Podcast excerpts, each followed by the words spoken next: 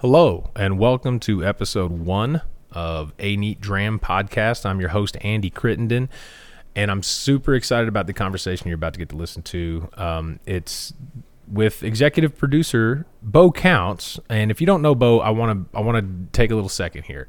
This wouldn't happen. You wouldn't be listening to this, and there's an asterisk on the end of that sentence that follows through with. There's a lot of things that you wouldn't be doing experiencing, consuming in the city of Fayetteville, Arkansas, if it weren't for Bo Counts, whether you know it or not, because that's just the kind of guy he is. He's the, an underground organizer. He's constantly doing something for somebody. He's the co-host of Drive-In Speaker Box, the resident wizard at Pinpoint Fayetteville, um, my favorite arcade bar in the city, and um, the only one, right? Yeah. Um, so yeah, uh, ladies and gentlemen, episode one with Bo Counts. So, yeah, I, I guess let's just start. Let's. I, I, feel like this is something that we do on a regular basis, and it's kind of why I love how organic it's become as far as us to speaking, because we could have just been recording ourselves. I mean, yeah, how many a times? dozen times? just like sitting at the bar, yeah. throw a, a, phone on the counter, and just go. Yeah. So, um, whenever I was first making notes uh, as part of how I wanted to be prepared to have a conversation with you. I like had this all built up in this big intro, blah blah blah. And who is no? I, that seems so stupid now that I'm thinking about it. It doesn't matter. We're neither of us anybody that doesn't need to be known any more or less than the other in the sense of we're starting on the same level. You more elevated than me, I think, but that could go either way. Point being, I think there's two big conversations that I want to have. One of them I know that we both want to have. One of them I want to use as a setup for mm-hmm. the other. Um, so, in a concise way, I'd like to hear the story of how we came to sit in these seats with regards to how did Bo turn Pinpoint into a living thing, mm-hmm. and then once you give me that real quick, concise answer, I want to segue that into the conversation that I know we both want to have. So, how did Pinpoint become alive, or how did you and I get sitting in well, those two different stories? That's fair. Um, Pinpoint um, coming to life seems to be the basis because if it wasn't for pinpoint becoming, we wouldn't then, be sitting yeah, we in would, chairs. We wouldn't be sitting in this chair. That's true. Um, so you know, pinpoint was um, man, you know, happy happy accidents are are are really. That's not a really good way to describe a lot of things. I think that's a convenient way for people to encapsulate really hard concepts. You know, um, pinpoint was one of these things that was truly a labor of perseverance and dedication and I guess I don't know, just straight up hard headedness, uh, because this thing was a project that that I believed in so strongly, and I had other people with me that that we, we, we wanted to open a club, we wanted to open up a bar, we wanted to entertain, and and you know every single roadblock you could think of to stop us came in the way, and the more I lost and the more that, that I was punished essentially uh, for attempting to do this, the the more I clamped down on it and said, "Nope, I'm not gonna quit." And then everybody else did, you know, uh, and and I was the last man standing. Yeah. And then finally, finally, it happened. And you know, much to a lot of people's surprise, they were just like, "I wow!" And then you know, here it is here it is, you know, uh, being in operation for, you know, just a. I mean, I want. I, it's weird with COVID because I want to say we've been open for two years, but we weren't open for two right. years. This first half of the year, just you know, didn't count. Right. Yeah. I mean, you know, yeah. So that's kind of how it happened. It was born of these weird ideas and it evolved. It never had to do anything with pinball. Never had anything to do with that. It, it, it, was originally supposed to be called Block 23. Right. And it was supposed to be a basement speakeasy. And as it as the whole thing evolved and things changed and different people dropped out, I'm like, I got all this square footage. What am I going to do with it? So I married my hobby of pinball. I was like, well, maybe people will want to play these things. Oh, it's a terrible idea. I mean, honestly, it is a terrible, a terrible idea. idea. It's a terrible idea. But look at it. Look how awesome it's become. But it was that was the happy accident. Right. Is that it was uh, it was a terrible idea that everybody ended up falling in love with.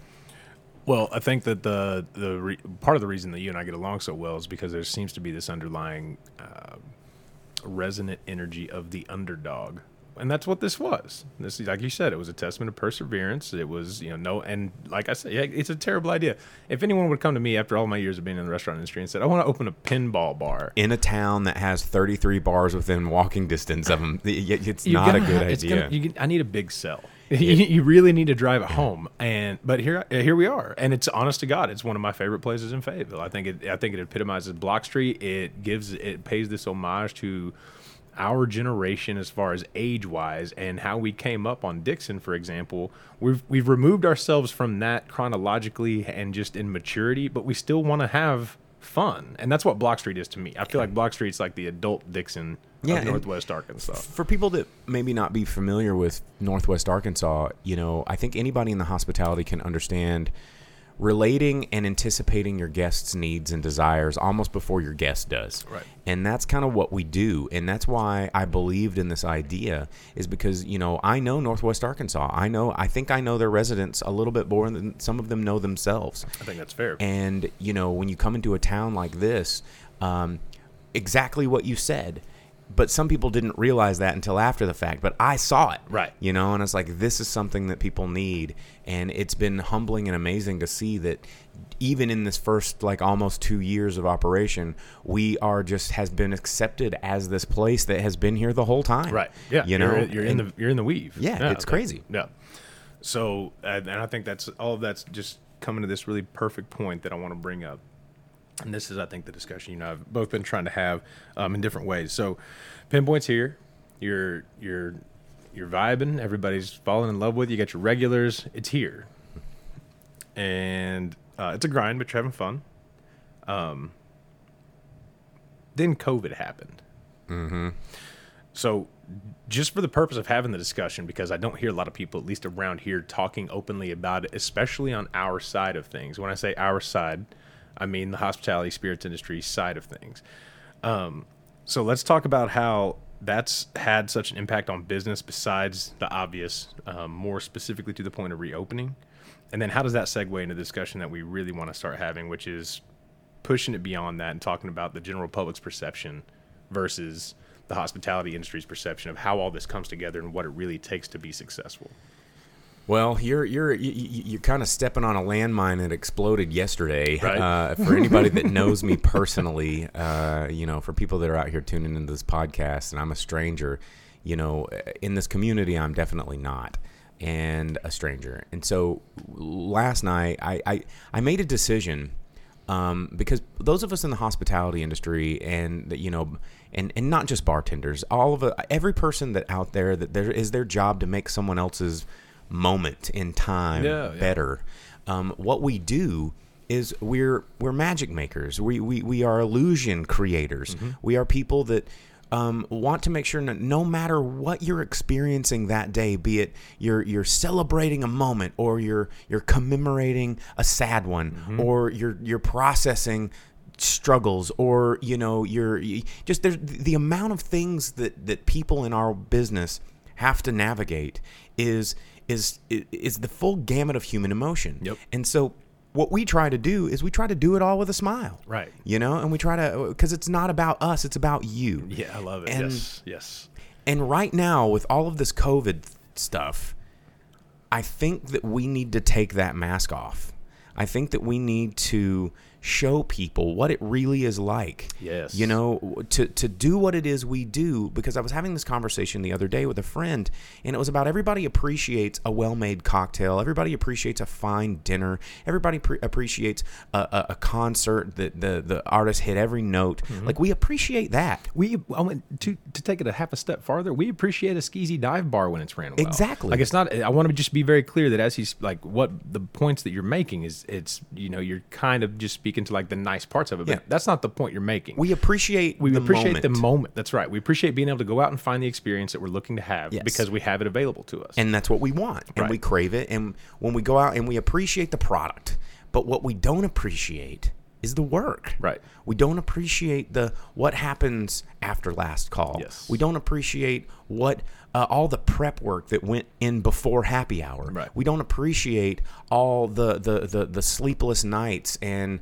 you know I have to send you know I know we have to reveal this but the, the drug addictions Yes. and So- the no, yeah, we trauma to talk and we have to talk about it because that is what is behind this industry and that is the the, the you know when they say blood sweat and tears they're all there Yeah, for sure. and but with our industry we work so hard to hide that from our guests and now Mm-hmm. because it's what we're expected to do. yes. that's part of the job. Like I just amplifying your point. It's a Yes, part of that's it. part. We're, it's what we're supposed to do. The problem is.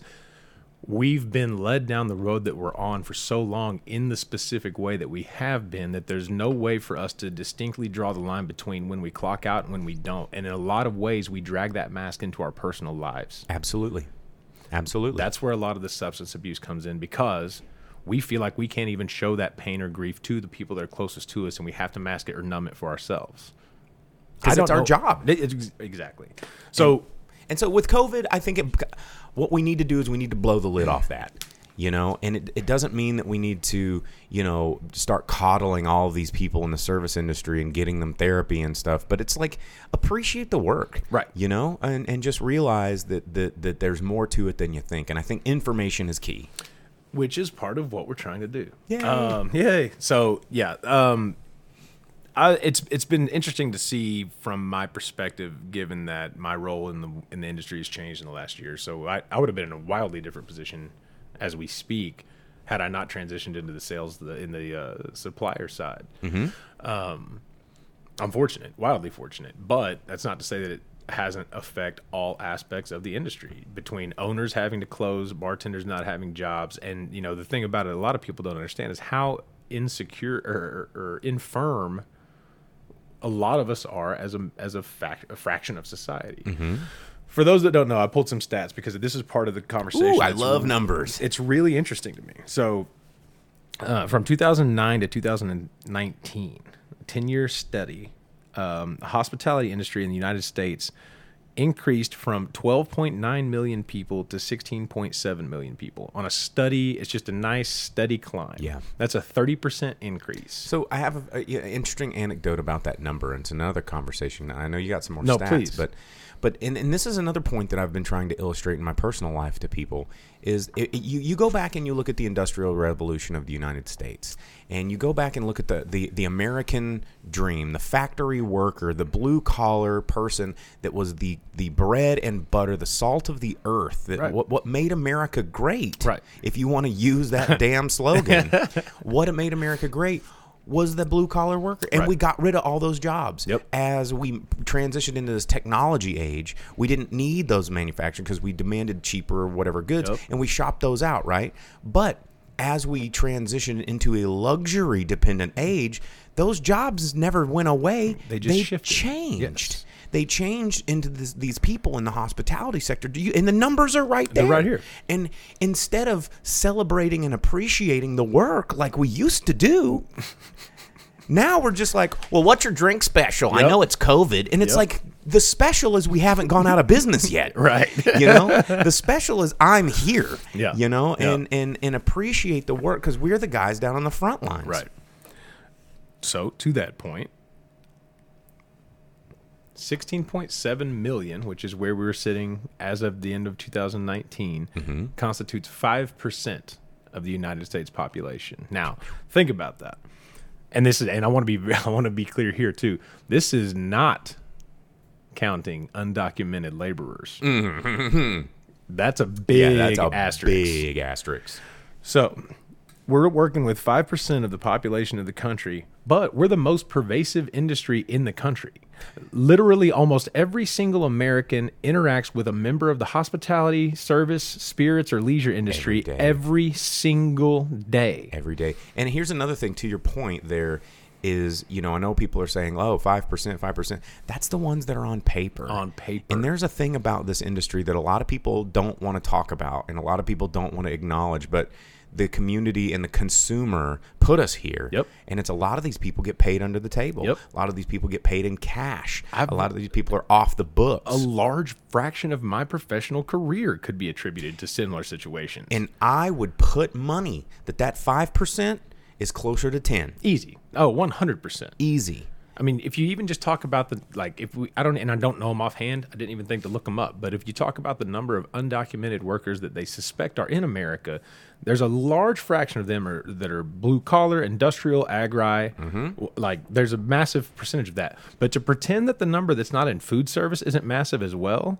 is a fallacy. I'm not going to name any names here in this podcast, but I could list a list of probably 30 people that I know. Easy. Just not even thinking hard. Right. That are, they're not illegal immigrants. They're not anything like They're this. undocumented they're workers. undocumented workers. Uh, because minimum wage doesn't cut it. Right. Oh wait, but mi- minimum wage that's the hospitality industry standard, right? As a server, you make minimum wage at least, right? Oh, of course. of course we do. And so some of these people have to be undocumented, ju- undocumented just to make Right. a living wage. Right. And there, I, you know, not to name names as well. I know, I know plenty of situations where people uh, fix hourly rates. They they put people in positions to make the decision between um, a steady, increasable paycheck or less than you can afford to live on. Yeah. Um, and how many of us have like I, I, for a solid decade, at least ten years of my life, I worked at least two jobs. Oh yeah. Oh yeah. We all work more than one job. What's one job? Right. Like It's the uh, like that's a that's That like doesn't make any that's sense. retirement, right? Yeah, that, that's- that means you're 60 and you're bartending those three slow shifts a week. that's right. You've got the established happy hour shift. That's right. yeah. You've made it. It's yeah. funny. It's it's an industry. It's an industry of convenience demanded by affluence, provided by the infirm. That that's um, neglected by everybody. Like we, Yeah. most of the hospitality industry don't have retirement. Um, they don't have savings. They don't have the extra income to make investments. They typically don't have health uh, health insurance or any kind of health care. Um, but if we didn't exist, oh, there'd be there'd be a riot. There'd be it'd be And you know what? You want to know the twisted part of it? Those people are the best tippers. Oh, yeah. Those people are the ones that support and donate to charities. Absolutely. Those are the ones that'll bring you a hot meal at the end of a shift when they know that you're having trouble. Those are the people the people that have the least. right.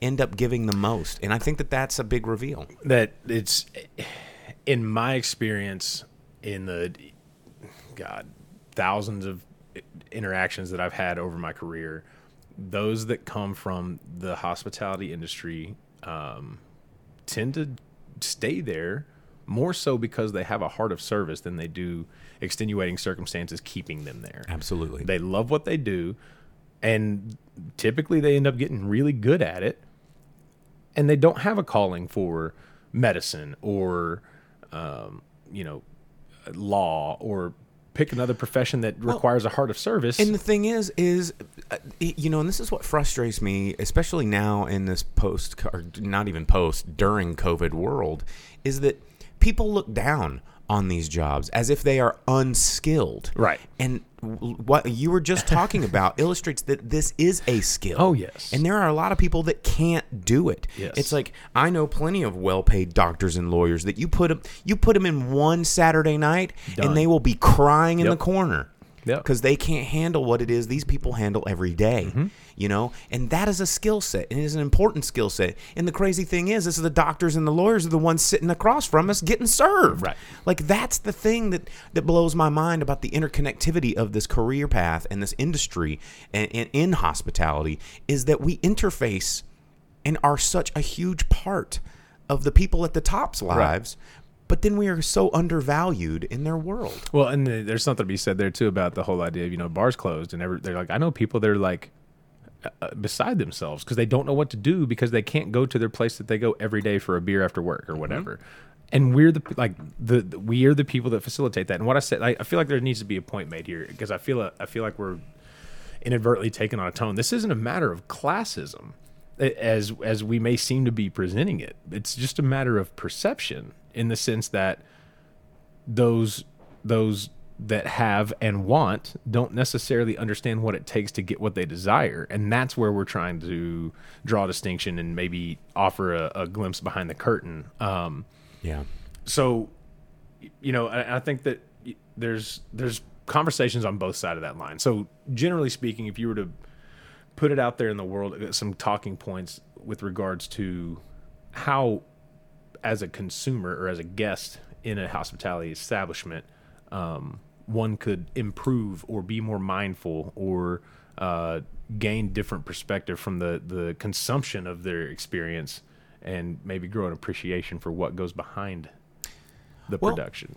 really andy this is something that, that that i think you know again going back to my pulling the mask off uh, and kind of where i think we need to go as a population i think that it's not just appreciating and being a better guest it's just being a better person. You know you can if you if you want to appreciate and and and, and be a better patron to the hospitality industry pay attention Right. open your eyes not just to them open your eyes to the world you know just open your eyes to everything around you that that, that you may take for granted because i think that's that's the part of the problem Yeah. is we take our luxuries for granted That- and 100%, yeah. and if we if we start kind of appreciating these uh, luxuries and and you know i don't want to jump into a humongous other giant pickle of you know philosophical waxing that we might end up getting into but check your privilege you know and and and that doesn't just apply to what it's applying to in the moment that Correct. check your privilege all across the board Yeah. because that is a part of the problem on so many levels not just in the hospitality industry not just in, in, in, in social change not just in economics it's a part of the problem in so many aspects of the, the, the sort of slow erosion of community Yeah. Well, you know that's a great way to tie it into in this like the, the idea of community. So uh, I feel like part of the problem, and now I love to hate social media. Um, as we record a podcast for social media Exactly. So there's there's this strange paradox of hypocrisy that I'm sitting on as I say this, but in in general, I find it to be the root of a lot of the problems that we experience in our society and in our day to day. And I think that part of that comes from, and to speak to your point about this, this sense of entitlement um, that doesn't necessarily have to be defined, is that we live our we live our lives day to day kind of in this strange echo chamber of like-minded people.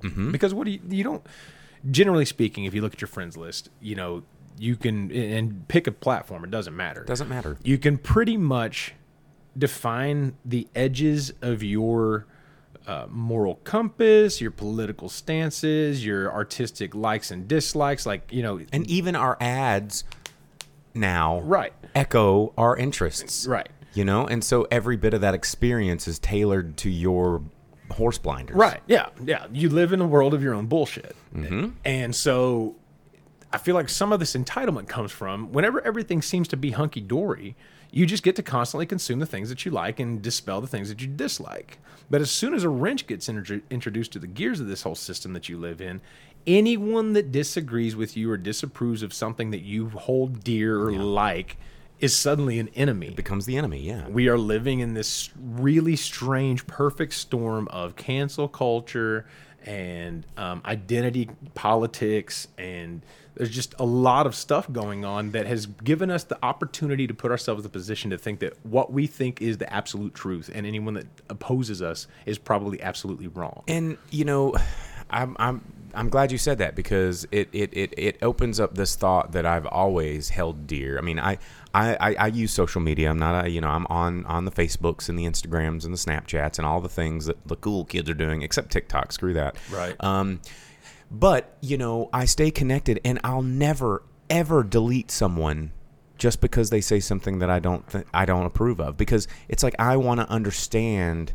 this person and why why did they think why Right. what about their world that ha- they've crafted that this seems right? And I'm curious and I want to know and I want to figure out how to bridge that gap instead of just curating my environment. Because here's the thing that you can learn about or from the hospitality industry is that person behind the bar, that person in the kitchen, that person on that stage, at that moment in time is not looking it, is serving you Right. they're going to come and, and, and, and give you that pour of scotch with a smile they're not going to delete you they're going to go um excuse me can i know your political preferences oh well then you, I'm You not, don't get this. you don't get this beer Right. you know and it's and it's a part of the things that we do as providers Mm-hmm. is where we're like hey look you need this and we're, we're bringing it to you Yeah. and i mean it just so also helps that they're buying a good and service but but- but but, there there is more to it than that, That, well, that, I think there's something to be said there too, in the sense of the the other buying a good and service, but that's almost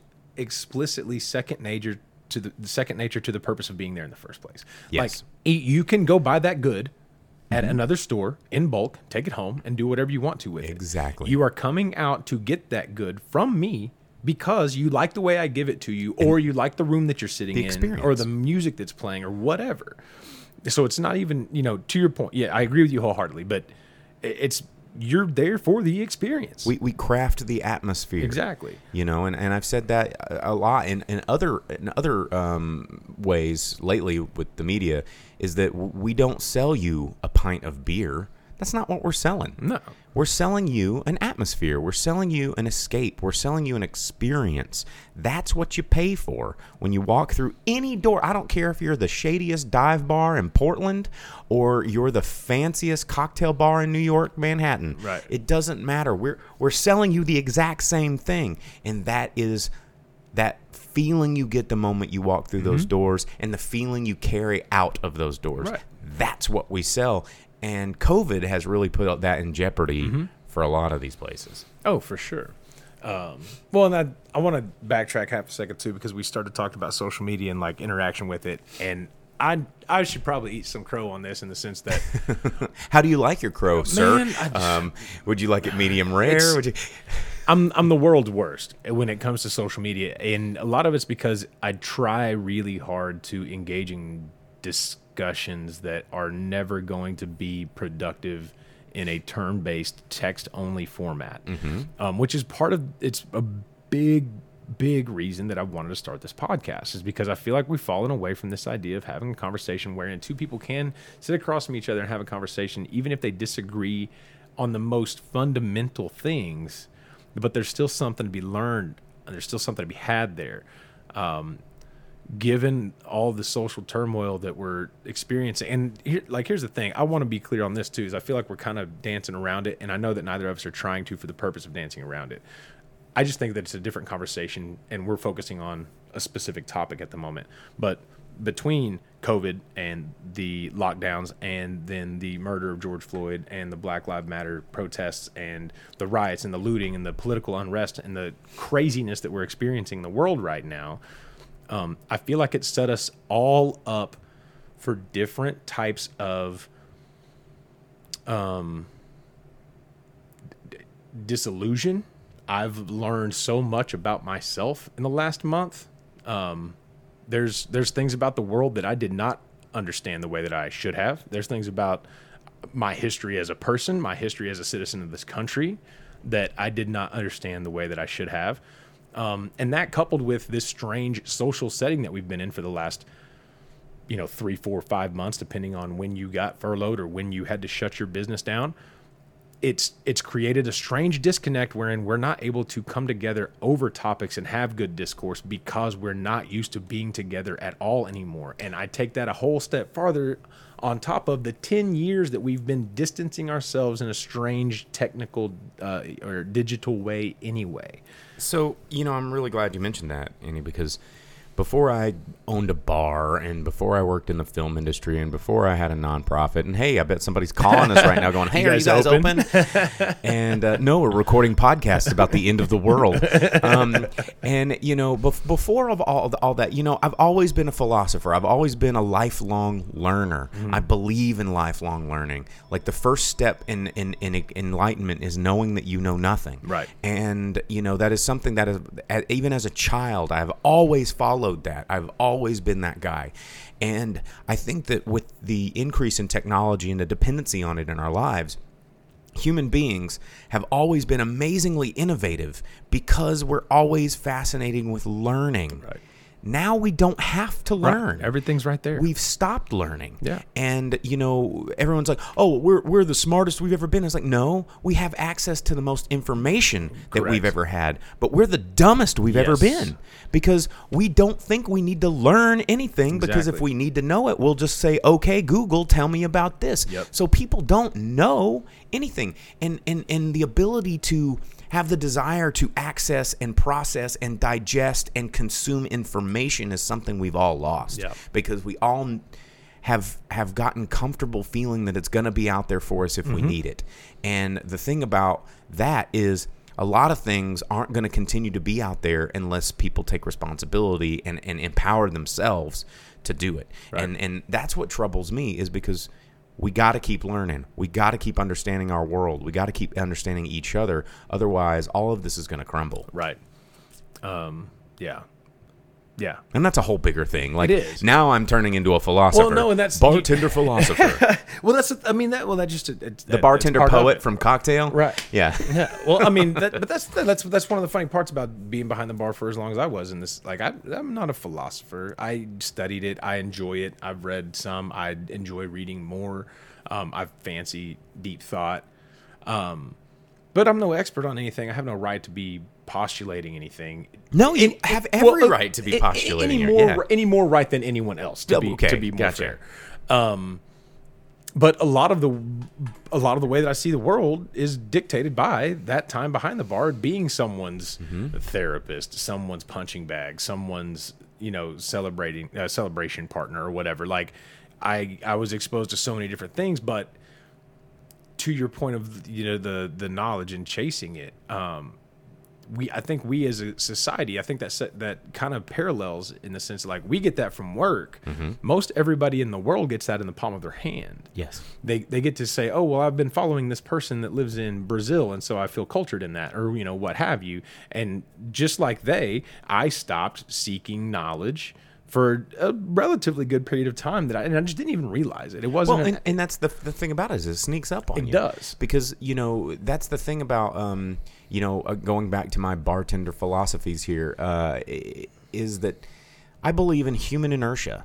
And you know, inertia is a basic principle of physics Mm-hmm. that says an object will rem- uh, you know remain in motion until uh, an, an an opposite outside. force, Yeah. like, and, and then it will stay at rest unless another force push. I mean, it's it's it's physics like high seventh grade physics right? But human inertia is no different. You look at people in the world you look at people that are on their feet go go going and they will continue to go go go. People that work jobs that keep them on their feet what do they do when they go home? They usually stay on their feet. Yeah.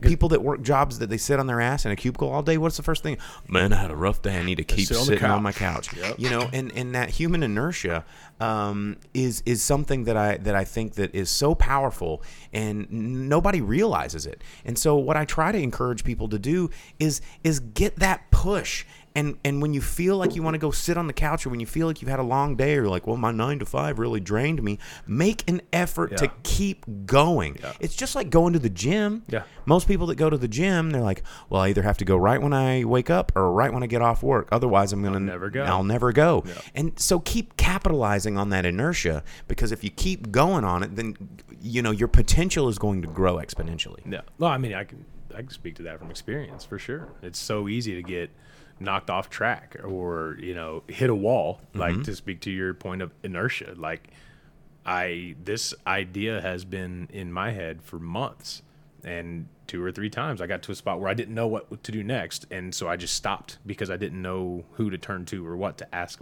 You know, look where to look or whatever. Um, and then I bumped into you one night. Oh Um, boy, sorry.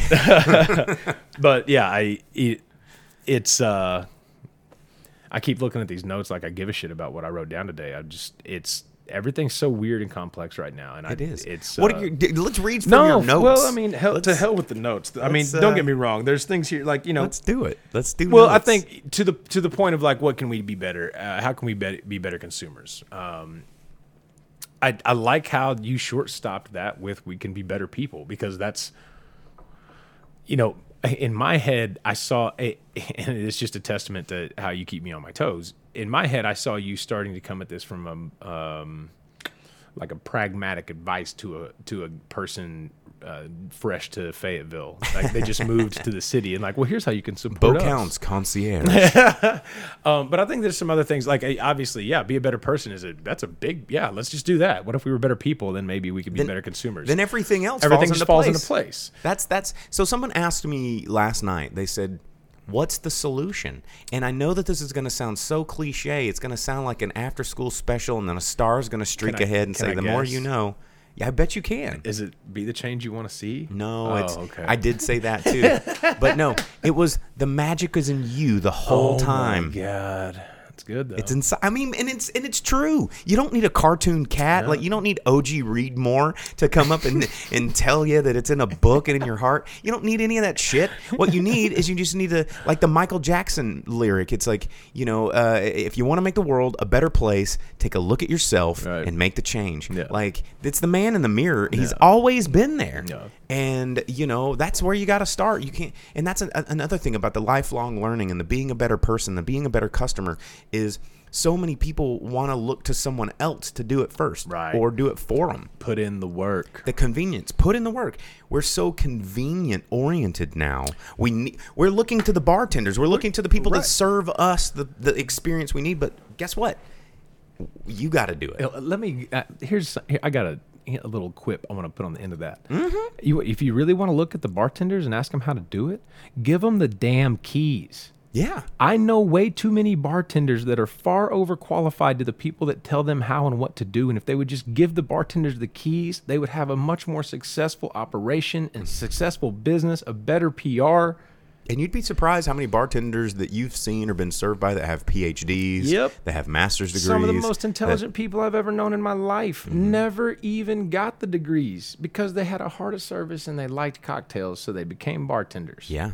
They didn't want to go through all that bullshit. Well, and and you know, going tying this back into the hospitality industry, I think I know what you're getting at here with with uh, you know just systematic problems inside this industry is I feel and this can be applied to any industry that if you're listening to this right now and you're and you're sitting at your cubicle or you're at your real estate job or you're at your you know you're putting on your vest with your name badge to whatever big box retailer you're working in I bet there's somebody in your workplace that feels like or that you feel doesn't respect what you do Yep. and I don't care what job you're in. And you know the thing about the the the, the philosophy of trusting in people and trusting in other people's expertise and believing and, and investing in people is something I think we can start with in the hospitality industry and work our way up. Um, because I don't think right now people want to invest in others because they're too worried about themselves. Yes, it's such a funny double-edged sword, right? Yeah. I'm the owner of a, uh restaurant group, and I want to have the best. Um, I want to have the best bar program in my chain of restaurants in the nation. So I'm going to hire the best bartenders in town and not listen to them. exactly. You know, I'm going to hire the best bartenders in town, and I'm going to work them to death. But I'm not going to make sure that they make a living wage. I'm not going to offer them any kind of health uh, healthcare opportunities. Uh, when they give me suggestions based on the 60 hours a week that they're putting in behind the bar, while I'm only around for 10 or 15 hours, I'm going to tell them they don't know what they're talking about. and I'm going to do it the way that I want to do because I'm only looking at my bottom line. yep. Newsflash: Bottom lines get improved when the people that work for you have the opportunity to feel like they're heard and respected and love their jobs. Dude, Napoleon figured that shit out. so weird, And he right? didn't even have an iPhone. We'll digress, and we'll come back to the part of doing the work. We'll stop chastising everyone. so do the work. Here's the thing. That Well, I here's think- the thing: I'm not. I don't want to chastise well, I, anybody. don't- I don't think we are. I, I just, and I just want to be very clear to those that are listening that like Yeah. there's That a lot, there's you. a lot of venom. I know that it feels like just a lot of venom coming out, but it's really just what how what I'm I'm at 19 years. do you know? Do you know how you cure a snake bite? you suck the venom out? Well, no, actual the the uh, Oh, what- like the cure of the the actual cure like, is made with with the the venom. venom. Right, okay. And so you know, it, it may seem like venom, but it's an Just- inoculation right, here. just take it. we're we're giving you a lesser of this flu. it'll make you feel better. so that you can fight it from the inside, man. You know, uh. because you need to have a little bit of it to understand. Well, and. I think that's the thing. I think that's the thing. So we're talking about a group of people that consist of five percent of the entire population, but do Or a lot, 10 so if you much. did the well, math, ten yeah. if you did the math. But point being, there's so many that have never had that have never. I almost said had to. That's not fair. There's so many people that have never had the opportunity to work in the hospitality industry or never been drawn to it that don't honestly understand, and that's okay. I was uh, honestly, Andy, I was one of those people. Yeah. I was one of those people until several years. I mean, I've always worked around it. Yeah, and it's different bit- once you get behind the curtain. and I always had this weird craving for it because I knew I would be good, at, at it. it, yeah. And and and it's weird because I I had the the government desk job. My name was on a plaque on a door. I had an office, and my my parents were proud of me and all that kind of stuff. I had health insurance, and They're not anymore. You know, well, there was a period in my life where they were like, "What are you doing?" And I was like, "Trust me." And and but but but now it was like because because I felt this need, I felt this desire. I was like, "Man, I'd be good at that." And Yeah.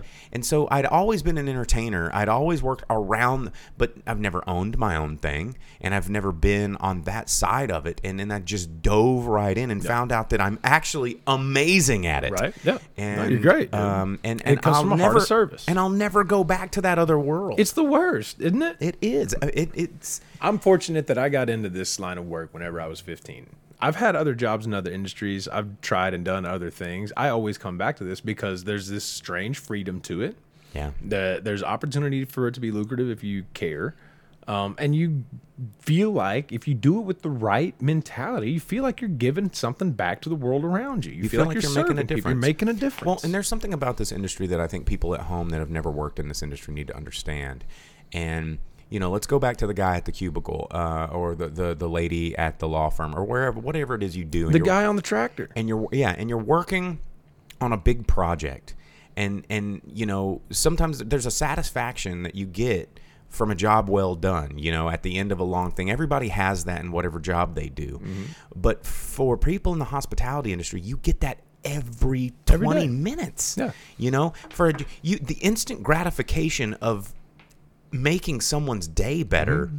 is is so rewarding on a, on a level that that no one can really truly appreciate until they've done it. Yeah. And uh, and it's just like you kind of wish everybody could do it for a Yeah, second. no. Well, I mean that that to that point, that was tending bar at a place not far from here, and a gentleman came in. I, I he had to be in his mid sixties, pushing seventy. His dad had put in his head that Pappy Van Winkle was the best whiskey he'd ever that he could ever buy. Yep. And uh, he was a blue collar guy, farming guy, came in in his overalls with his wife. Um, didn't even know how to order it. Didn't know what he wanted. He just, I think it was his dad's He just birthday. heard that that was the thing that I needed to get. I think it was his dad's birthday. You know, obviously his dad had passed, and I think that he was just trying to commemorate his dad. And he didn't. He had say like he made a point to tell me he had saved up some money to come in and get one. And whenever when it was all said and done, he got to go. Ha- he shared a dram of whiskey with his wife to commemorate his father's memory, and then he ended up spending a lot more money than he thought he or than he was expecting to 'Cause it happens. because it's Pappy. And um, anyway, he he there was a moment at, at the transaction element of our exchange where he didn't feel like he was tipping me well enough. And it's like, no, man, like I don't even need a tip after all that. You came in and gave me this story about how your dad. This is something Yes. about you and your dad. You gave me this story. That was it.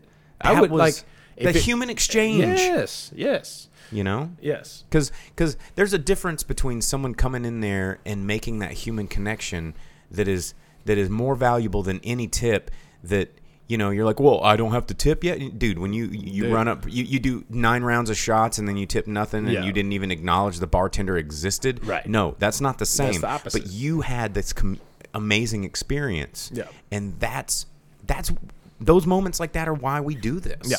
you know I, I think there you you could ask any chef, any host, any wait staff, any bartender, if they had a story like that, and I guarantee single you, every single one of and them does. hundreds of them. If You they've know, been in the I- game for a while, hundreds of them. i I'm- can we can do this forever. Uh, One of my favorite stories um, was it was not necessarily a bar because I, you know, yes, I own this bar, but I've also done a lot of guerrilla art events. I've done uh, ha- happenings. I've done all this weird kind of. I'm just the guy that likes to make things happen. And so I did a pop up dinner down here, right?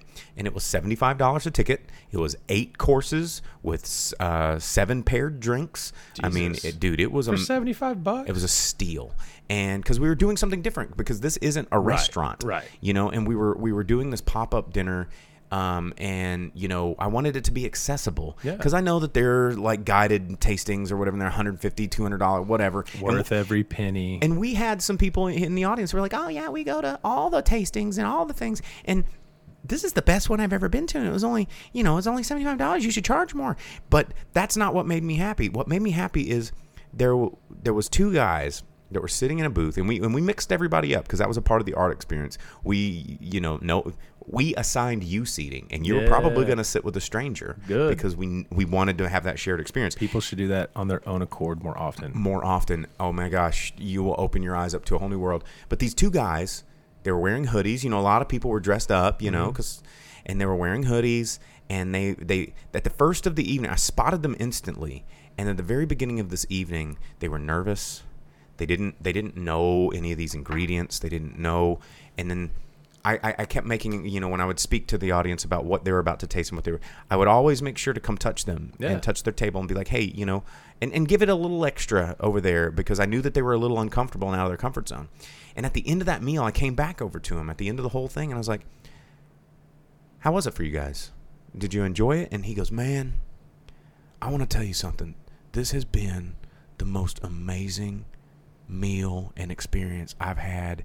I I- honestly, I can't even tell you At Pinpoint Fayetteville. and and, and to follow it up and he go because i had said something online to a to a, an extent about you know what i do and it's like hey you know if you if you want cool things to happen you got to support you got to be you know whatever and he says man i i heard what you said on the internet and i'm sorry it took me so long to reserve my ticket but i had to save up yeah. a couple paychecks to make this happen because it seemed like it was that important. And I want to thank you. And I was like, dude, don't thank me. Right?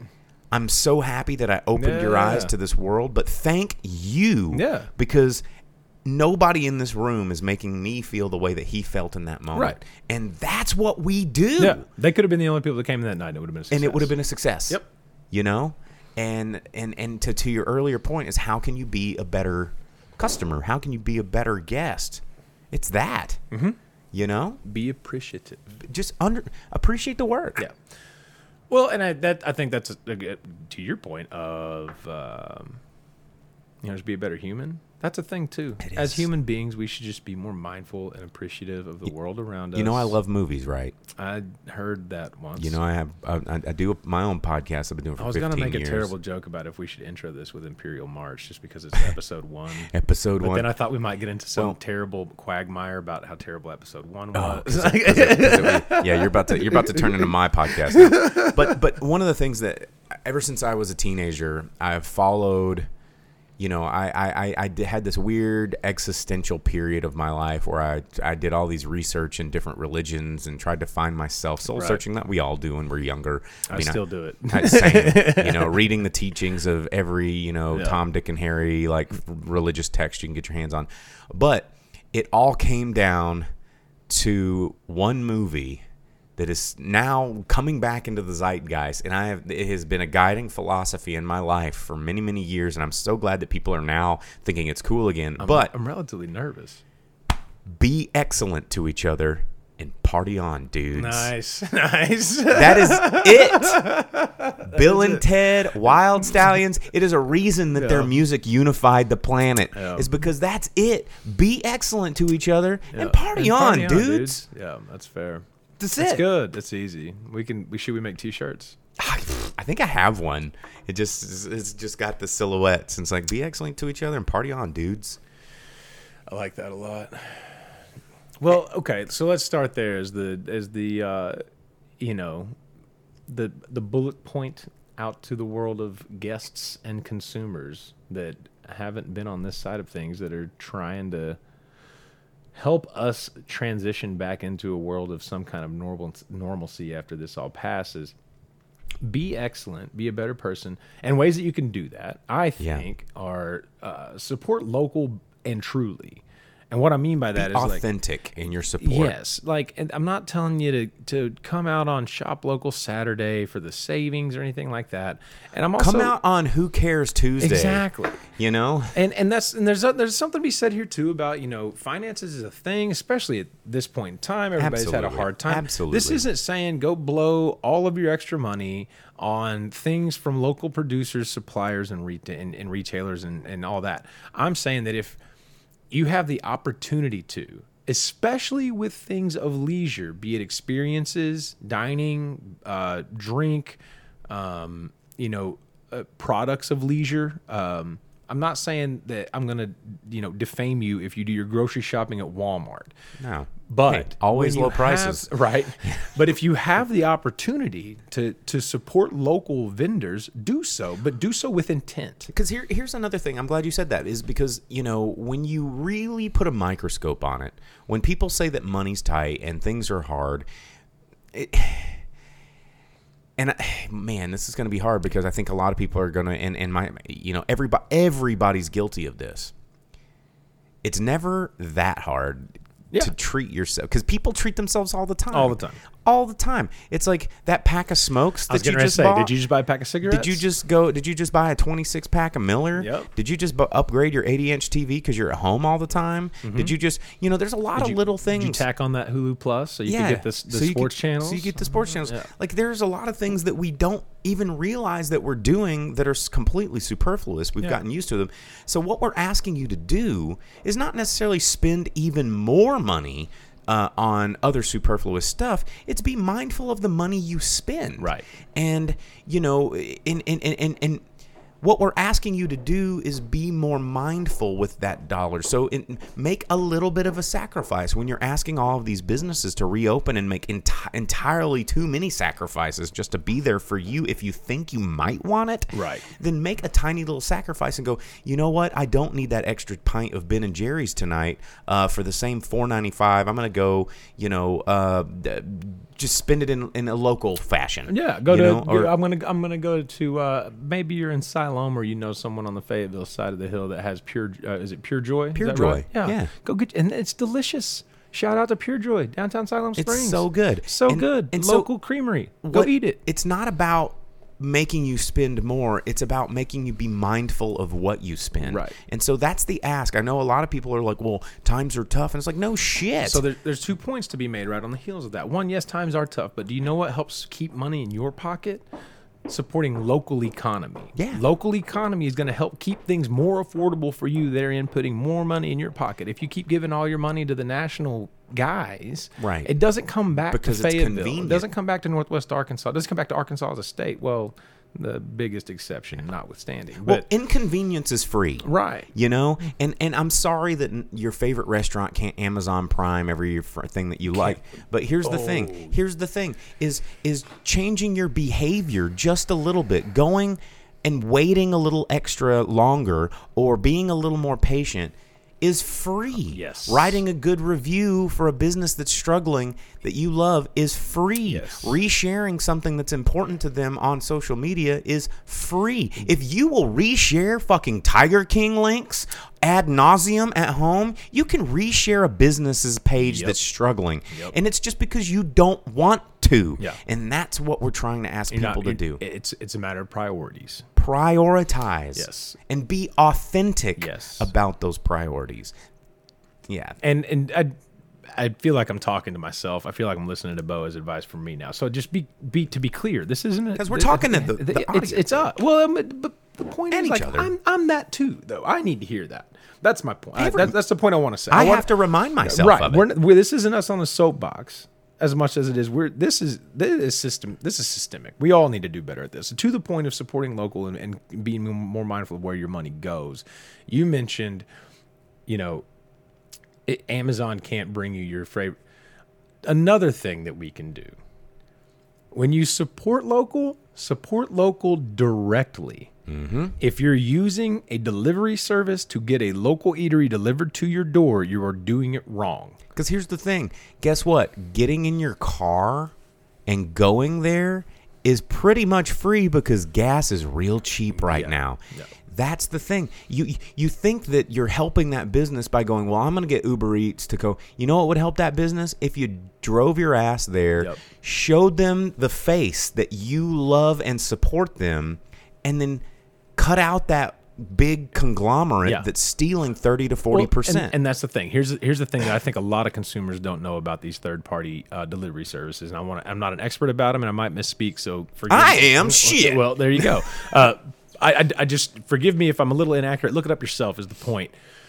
If you uh, have you heard any you know listeners. Are you listening? Have you heard any of the s- terrible stories of uh, things that have been taken over by DoorDash, for example? Like the uh, Google, there's a there's a uh, article out there called Pizza Arbitrage. Read that. It's about a guy in New York who DoorDash effectively just started delivering his his food for. They just they just uh, scalped all of his information off of his website, created a listing for him, and th- this is the thing they do. They they go and do this, and they deliver for you for a certain period of time. They show you all these successful deliveries and successful reviews, and they come to you and say, "Hey, look what we've done. You can grow your business if you let us do business with you. Also, it's going to cost you a surcharge." no, you know what that is? Yo, we're offering your protection down here, Yep. and if you want that protection, you're gonna have to pay Yep. up. Or Joey's gonna break your kneecaps on Yelp. And every single one of these has marks and marks and marks of negativity against them. They do it, and it hurts the business. So if you're going to support local and you want it to come, come, come to your house, either be willing to get off your ass and go get it, or deliver it from them directly if they offer delivery services. Because if you use a third party, you are hurting that business inadvertently. And you know, it goes back to the information's out there, just like we were just talking about about self learning. The information people are like, "Well, I had no idea." Look it well, up. Show me that you care. Yeah. And go take the time to read and find this information. If you care, seek it out. People ask me all the time. They go, "Bo, how do you know all this stuff?" And it's like, "Well, cuz I give a shit and I look for it." Right.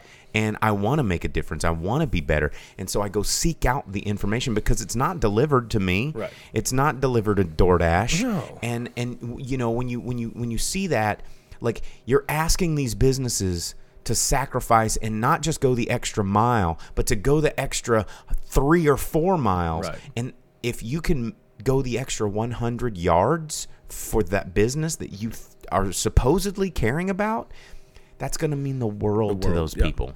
Because it, well, yeah. And to your point, like first of all, my point was financially, but your point in the sense of like, eh, name your favorite place. You've probably got a favorite bartender or favorite server. If that person happens to be working, you know, especially right now while everything's kind of weird anyway, they might be the person that's helping package the delivery or the takeout or whatever. And they probably miss they you. might love the fact that you came to see them. And there's obviously people out there in the world that are doing this, but No, abs- absolutely. But you know, to to to that point, um, I was talking to another local business uh, the other day, and despite even having like a socially distanced event that was going on, despite it being Saturday night at nine o'clock, like peak hours for this particular business, um, you know, we we were speaking, and he told me I mean, it's just basically him and his wife running it now. Yeah. And he said that you know, despite all the excitement and all the people that were so hype and all the all the quote unquote support that was online, Yeah. they were doing less than a tenth of what they normally do on a regular Saturday. Yeah. You know, a tenth. Online One is lies. tenth. And so, you know, in this world, this internet world that we've uh, like curated for ourselves, where we're only showing the best successes that we all accomplish, like one tenth is not how things survive. I mean, you know, sure if you're Walmart or sure if you're, you know, some of these big companies, but even some of the big companies are struggling. yeah, you JC know? Penney's hurting bad. JC Penney's helping. AMC is thinking about going out of business. yeah. Uh, Pier One just shut all, all their di- things down. Uh, Applebee's is just oh, poor Applebee's. Poor But- Applebee's. But you and know, how many of our favorite people in the world got their start in the service industry at Applebee's? I love to this day. I will drag friends to Hey, Applebee's. And well, I'm dude. You want to go to Chili's on a Sunday? All day happy hour. I'm a sucker. I'm there. Dude, I, I was one of those guys. People be like, "Bo, you're such a gourmet. You're such a thing." And I was Nope. like, "Dude, those three ninety nine mozzarella sticks and that dollar hurricane. Yep. I am there for Applebee's. Yep. But I'm also the kind of guy that understands that that that, that deal isn't sustainable. No. And so when I'm there, I'm like, you know what? Take I'll, good care of the people. I'll get that twelve ninety nine fillet Yeah. because how are you selling a fillet for twelve ninety nine? Sure, it's gonna be rubber, but this is fun. Uh, we'll And- go. We'll go sit at a Chili's on a Sunday for all Oh, day happy hour. Hell yeah. Uh, all, I think it's like six dollar El Presidentes, five dollar apps. All that. like it's just ridiculous deals, and we just always tip really well to the server Dude. because there's no way they're making money on that. I remember there was a time at Chili's that I went and I was I was not in a good place that day, you know, because sometimes as a as a as a person that pours their soul into others, when you have dark days, it sometimes you don't have a support system. Right. Sometimes you don't have, so you have to be that. That's why a lot of people in our cup's indus- empty. Yeah, and that's why a lot of people in our industry reach for substance abuse. Right. And and I, I'm thankful to, to to to say that that's never happened to me, but I do. My heart goes out to the people. I've I've that- been in that position, you know, a few times. uh, and many of us have. Yeah. But I went to Chili's because Chili's and You wanted uh, your baby back I, I wanted them, and so the the, the the the my server comes up and was like, uh, "Can I get you anything to drink?" Because you know they got to upsell the booze, Right. And and I was like, you know, I do. But I don't really, you know what I want? I was like, tell your bartender because I knew that the bartender would be would get would find this fun. I said, tell the bartender to make me the silliest, dumbest, tackiest, over garnished, stupid thing that encompasses his frustration with his job. And I don't care what's in it. I'll drink it. And she's like, okay. And then she comes back and she brings me this giant chalice that had like Swedish fish and pineapples and cherries Oh and my God. gummy worms. I don't even know where they got gummy worms. and it was like pink and purple with a with a green float. Oh, my stomach And- hurts right oh, now. But I was so happy. And then she said, They've never laughed harder behind the bar than they did right now. And, then I, I drank that thing down and I loved every drop. That's Thank you, Chili's guy. I didn't even get to meet that bartender, but thank you to that guy. Man, I got a soft spot for Chili's. I worked for Chili's for two years back in the day. Um, and then there's, I think there's one more point that I wanted to make to the idea of how we can be better consumers, and this one is for me, much just as much or more than for anyone else that might be listening, is to be more mindful and support in- inclusively, um, because in a lot of the conversations that have come to light in the last couple of weeks, it's become uh, obvious to me how ignorant I am to um, any of the black or people of color owned businesses in this area. Um, and I know there are I know there are several. I know there are plenty. I just have never made it a point to know where they are. Um, so I'm I'm issuing this as a challenge to myself as well as anyone that may be listening. Whenever you do decide who to support in the community, make decisions based on inclusivity. Don't just decide who you're supporting because of Because something's cheaper than Right. somewhere else. Right. Or because, you know, so and so's friend's dad's uncle told you to go there. Well, and, and that's another thing is, y- y- you know, people have tried to figure out and think that they know how this industry works, and they don't. And, you know, when you're choosing and you're making your choice based off the lowest common denominator, you're hurting the, you're Yeah. hurting your, your locality and your community. And so, you know, I think the best, you know, a lot of people, you know, I know we don't want to go super, super long, but I think this is something that a lot of people, and I wish that maybe we had started with this instead of ended, got it close to the end with this, is people ask like, how do you become a regular? Like I see regulars, and and like they get that VIP treatment, and how how how do I get on that level? And and it's not hard. It's it's Be kind. giving a shit Yeah. about who's here, Yeah. who own, just like you said. Be inclusive. Understand who's behind this business Yeah. and what they what they're doing because you know, and you will be welcomed into that family Yeah. so quickly. And you, you know, when you find out who owns, it's a personal touch to your community Mm-hmm. when you give a shit and you connect because you're never going to connect with your local uh, Pier One or J.C. Penney's. You know, sure that they got the the buy, the BOGO blue jean sale, but you can connect with your local hospitality Right, places right. and your even some of your local sh- like Re- re- boutique retailers shops too. Absolutely. Yeah, yeah, yeah. and you can you can get dialed into that and and so yes maybe something might cost a little bit more but the feeling that you get when you shop there is so much more rewarding And there's something to be said too about, you know, we touched on this sense of entitlement earlier. If you develop a relationship with those local vendors, retailers, uh, hospitality hos- hospitality establishments, Guess whatever, what? We you- gonna hook you Yeah. up. If you say, you know, I really like this thing, and we know you because we see you twice a week or however frequently you're able to get in, and you request that of us, I guarantee you, if it's possible, someone's going to try to offer you that service because they appreciate that you come in and you're a patron and that you've gotten to know them and that you've expressed if this was available, I would keep supporting you and support you that much more. You take care of us, we'll take care of It's you. yeah, scratching backs. It's all because it is. because guess what? Walmart's not going to take care of you. Exactly. know? Well, and here's the thing. I, I've, I've, in the last couple of years, come into this weird um, worldview of of facilitating relationships, right? And I'm not perfect on it, but I try to, I try to conduct myself in a way that if there's an opportunity for us to develop a relationship, that takes precedent in the sense of, you know, here's a great example. Old Wolf Barbershop opened not long ago. It's been over a year now. I forget the date, but I had for years grown my hair out or been kind of shaggy or whatever. I decided I was ready, you know, keep a haircut. So I went to the guys across the street, the guys at Crown. They're the ones. dude. They've got the reputation, right? Uh, they've also got the reputation of being packed. And they Oh, yeah. were, as I figured they would be. No fault to them. Um, but I'd made the decision, and damn it, I was getting my hair cut that day. So I go in, and, I, and the guys are packed, and they apologize, and they're very kind about it. But I asked them, I said, listen, if if you guys, barbers, needed a haircut today, and you walked in like I did, where would you send me to go get lined up? And they said, oh shit, you know what? Ike, he just opened up Old Wolf. I think it was day two of they had been open. Yeah. So they send me across the way. I'll never like I have no reason to suspect I'll ever go to another barber ever again. Yeah. But it's because Ike and I have developed that relationship, and Ike takes good care of me, and I take good care of him. And every chance I get, I tell somebody, "Hey, It's you're, oh, you're looking for a haircut? Go over there. It's a faci- it's a facilitation of relationships.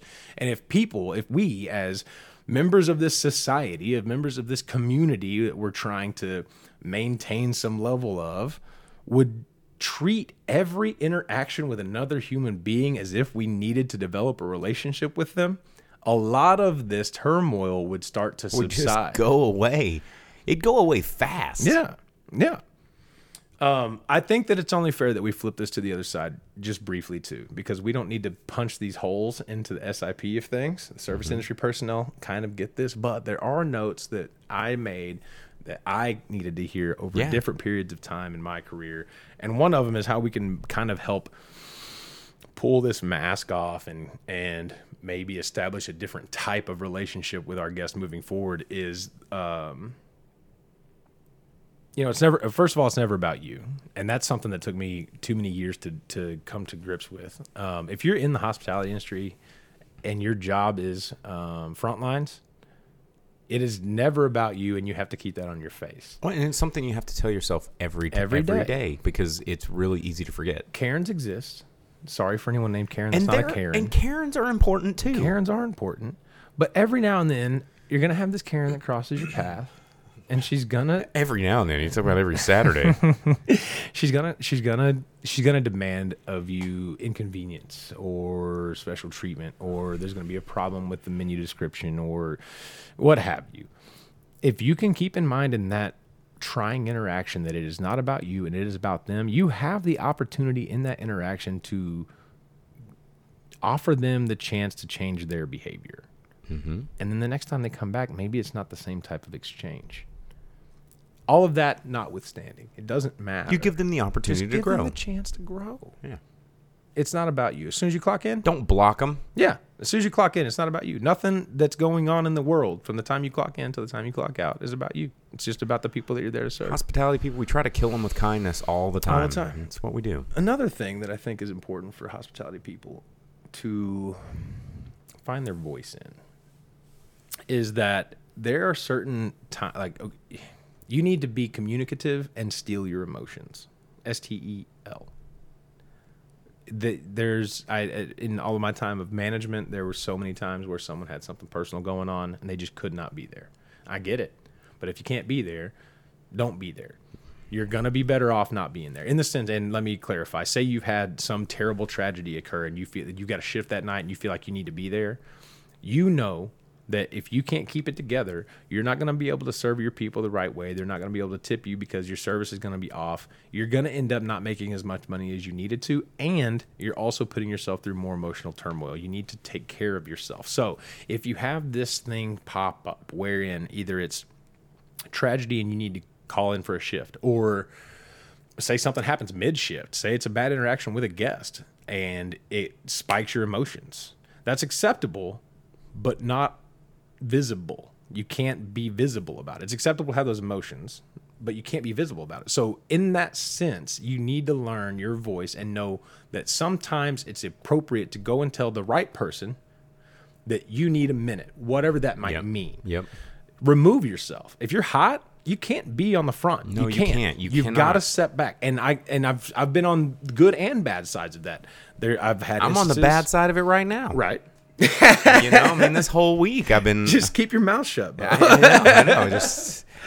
All right. thanks for tuning into this podcast, everybody. Um, but uh, I've been I've been in times where I got I let my emotions get the best of me, and, and then I allowed it to become a, a worse situation than it ever needed to. And in retrospect, if I would have sought some support in that moment, we could have remedied the entire situation much better.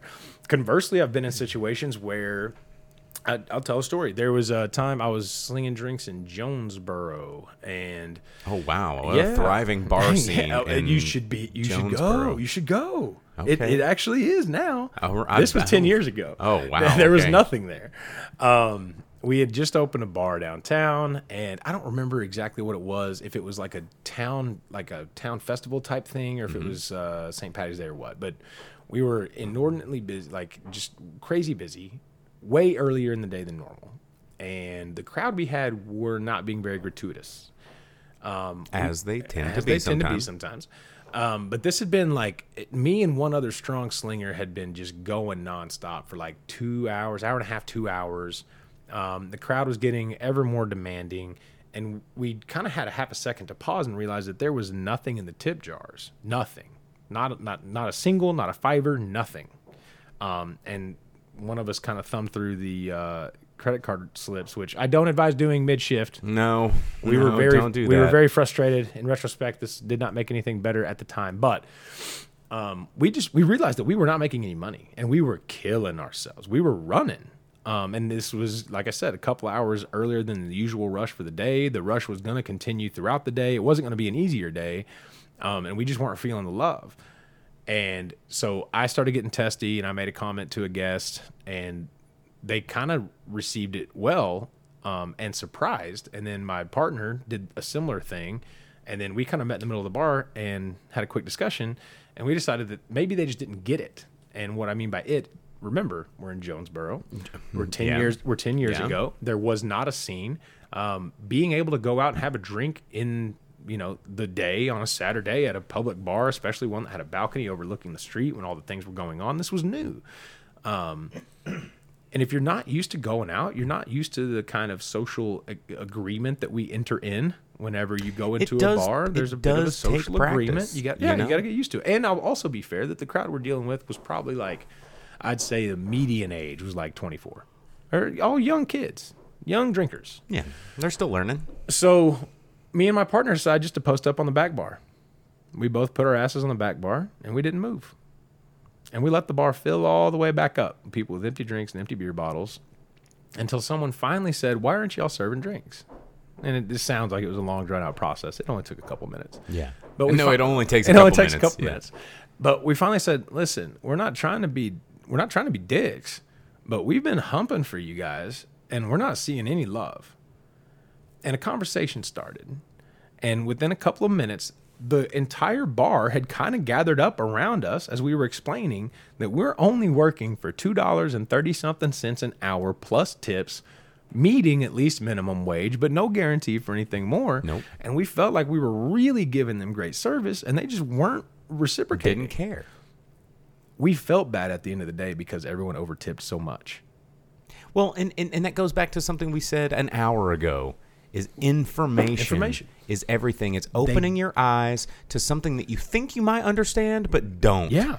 and They and then- didn't know. They listening. honestly didn't know. And, and that's what I try to approach every person. That's why I don't block people with different opinions. Going back to 40 minutes ago when we were talking Right. about social media, this is all full circle here because sometimes all it takes is meeting in the middle and going, "Hey, did you know this?" Right. And they go, "Well, no, I didn't."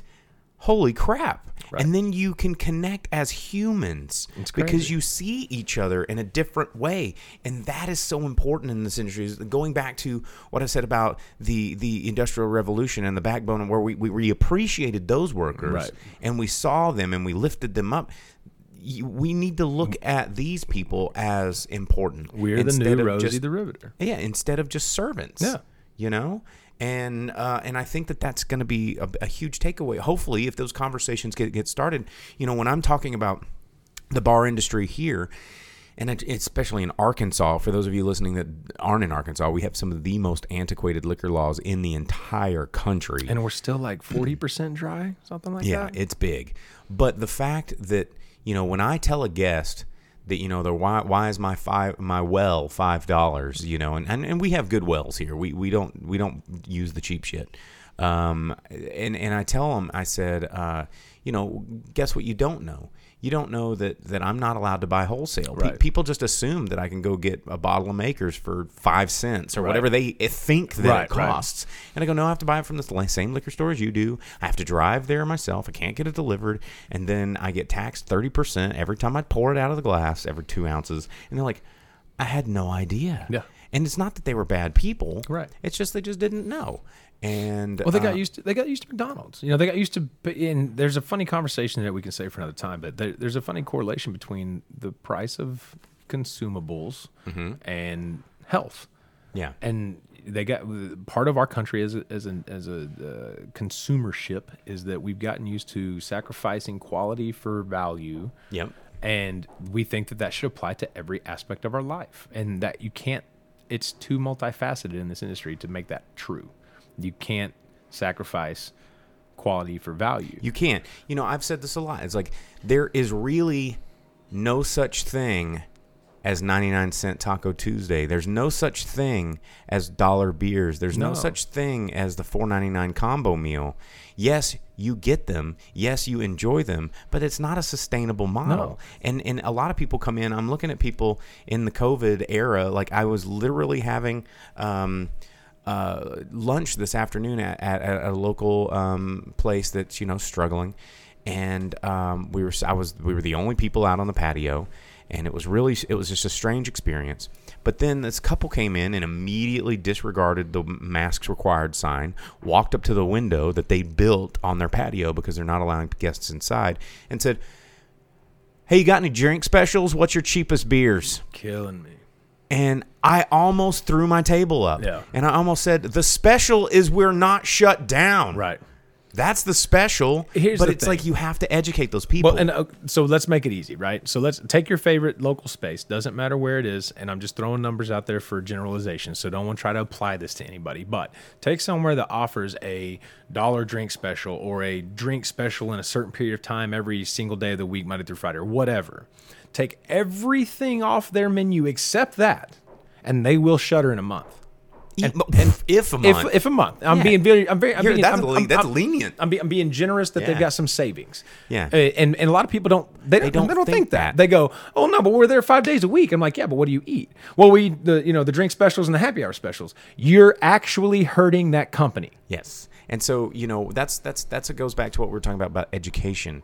We need people to be educated that that those specials are there when times are good to try and get people in on slow periods Right. so that we can get people excited about what we provide so that they'll come back during the, regular. And the it regular gives period. us a chance to develop a relationship. Yes, and so uh, I think a lot of t- a lot of people in this this very convenience based culture that we live in, they think, okay, well, they sell it for a dollar on Tuesday, therefore they're still making money at a dollar. Mm-hmm. No, that's what we need to get everybody to wake up about is we're giving it away for free on that day to try and hope that you'll come back and pay full price. Right. But I think now that we have programmed the customer is always right mentality to believe that if it can be sold at that price, it should only be sold at that price. And- Newsflash. And and, and, and the, the shitty thing is, is we built that bed. Exactly. And we have know, to lay down in it, but it's time to take the blankets off. And I was going to Yes. say, newsflash: the customer is not always right, and I'm sorry that that sucks to Oh, hear. we got to break that. We But gotta, that's the that's the truth of it. I can't YouTube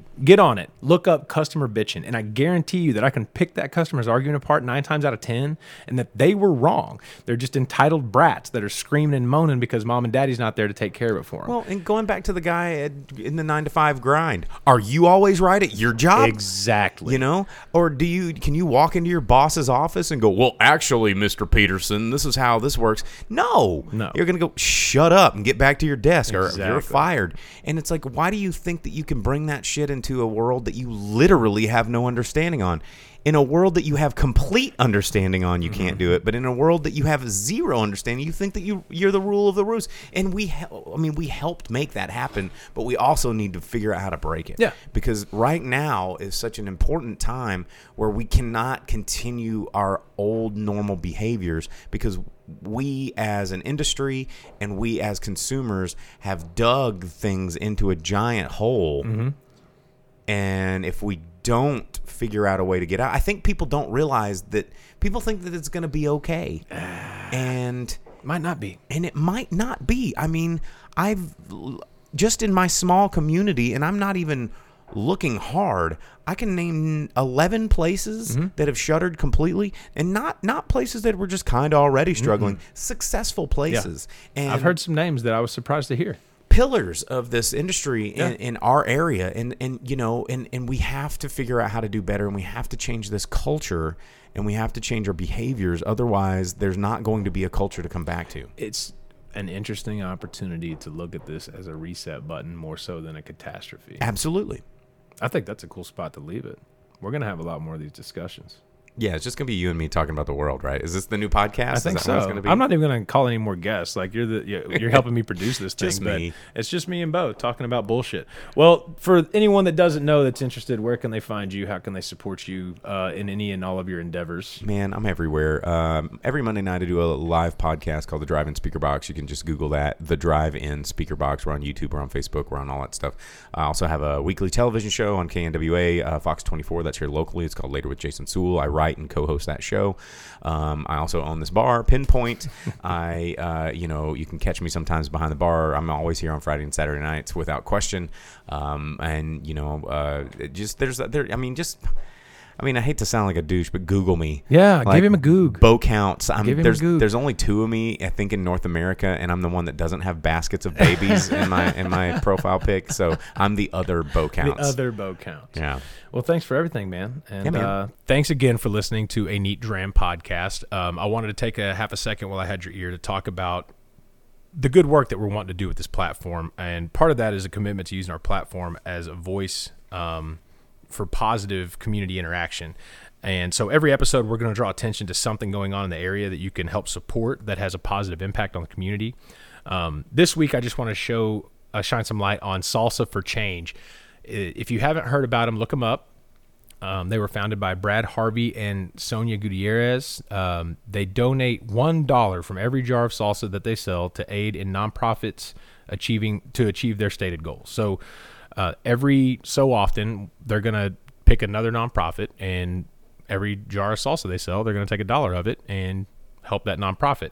Um, it's a registered Salsa for Change is a registered benefit corporation within the state of Arkansas, which means that they are not nonprofit, but their success is predicated on creating a positive, measurable impact on the community. And to that point, their articles of incorporation actually bear that in mind and expressly state that they'll donate a dollar of every jar sold, period. So they're fantastic people. They're doing great work. Salsa is available in a Rojo and a Verde. Um, it's available at Ozark Natural Foods. And if you haven't been to the new location on Lafayette and College, go. It's beautiful. It's going to be awesome. Um, right now, Salsa for Change is donating, and they're partnered with and donating this run of proceeds to a company or an organization called um, New Beginnings. New Beginnings is in the process of uh, raising funds to put together a. Um, they're calling it a micro shelter campus in South Fayetteville. So there, it's going to be a small campus of 100 square, 175 square foot units that are heated and cooled, and it's going to help get the homelessness, uh, the homeless population of Fayetteville off the streets and out of the woods. Um, listen, homelessness is real. It doesn't mean that they're losers. It doesn't mean that they're drug addicts or lazy. Some of that, like it's, it's none of that shit. Some of it is just bad luck. Um, most of America is just a couple of tragedies or accidents away from finding themselves in a bad spot that could potentially lead to homelessness. And if you think that those numbers haven't spiked due to the pandemic, you are wrong.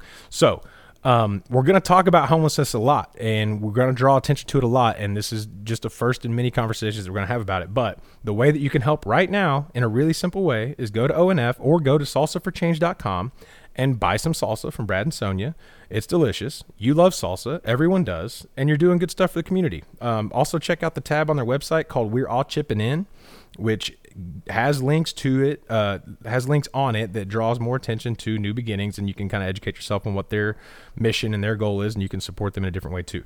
Um, as for suggestions of other topics or guests, email them to me. Um, a neatdram at gmail.com. A N E A T D R A M, all lowercase, all one word, at gmail.com. Find us on Facebook and Instagram. We'll be messing around with YouTube and a website eventually, but thank you again forever and ever for coming in and, and uh, listening and being a part of this. Bye.